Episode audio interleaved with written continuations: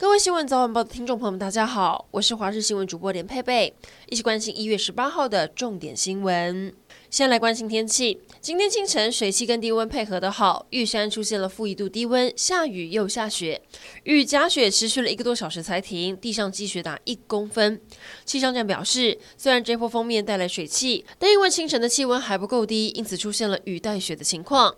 今晚到明天清晨还有机会，也要提醒大家，这一波冷空气要到周五才会回升，直到时水汽增加，有短暂雨，外出要记得携带雨具。持续来关注本土疫情扩散，西提传播链疑似再增三人确诊，而且还往外线是扩散。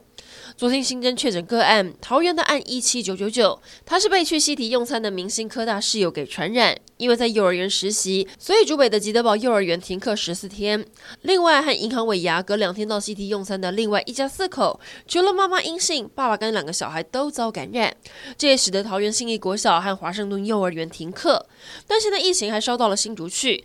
比较棘手的是，这一家四口因为感冒去裁剪，四人全确诊，感染源不明。两个小孩念的学校也停课，到底感染源在哪？现在还要深入疫调。昨天国内一口气增加了十七例本土个案。创下今年以来新高，尤其新北板桥亚东医院有护理师不是负责专责病房也遭感染，感染源还要追，还好相关接触者七十九人都是阴性，将进行二采。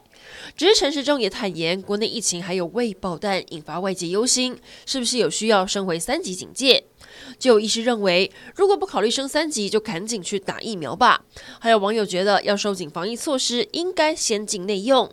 也有网友认为，如果再升三级，有很多人的经济会陷入困境。中国央视之前找来萧敬腾、欧阳娜娜等台湾艺人合唱《我们同唱一首歌》，引发统战争议。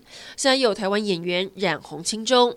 资深演员芳芳一年多前宣布到中国定居，最近登上了中国的访谈节目，说两岸都是中国人，两岸和平统一，我们子孙才有希望，甚至大肆批评台湾是不听话的小孩，打两巴掌才知道厉害，严厉的措辞掀起了网友围攻。像是 PTT 乡民女神觉得很傻眼，这样封建奴才的思维还在。另外，前外交官刘世杰反击，有些人需要打两巴掌才会醒，放弃了台湾国籍的人就不要眷恋我们的健保资源。疫情连环爆，高雄已经决定将确诊者分流，准备了两百多间收轻症。为了避免医疗量能被击垮，宣布布建三家共两百间房间的居家隔离专责防疫旅馆。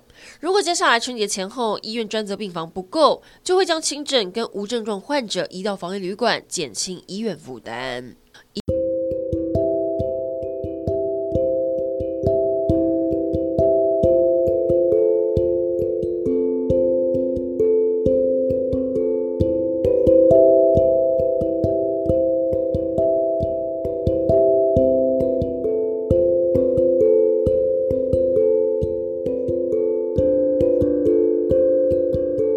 上整点新闻，感谢您的收听，我们再会。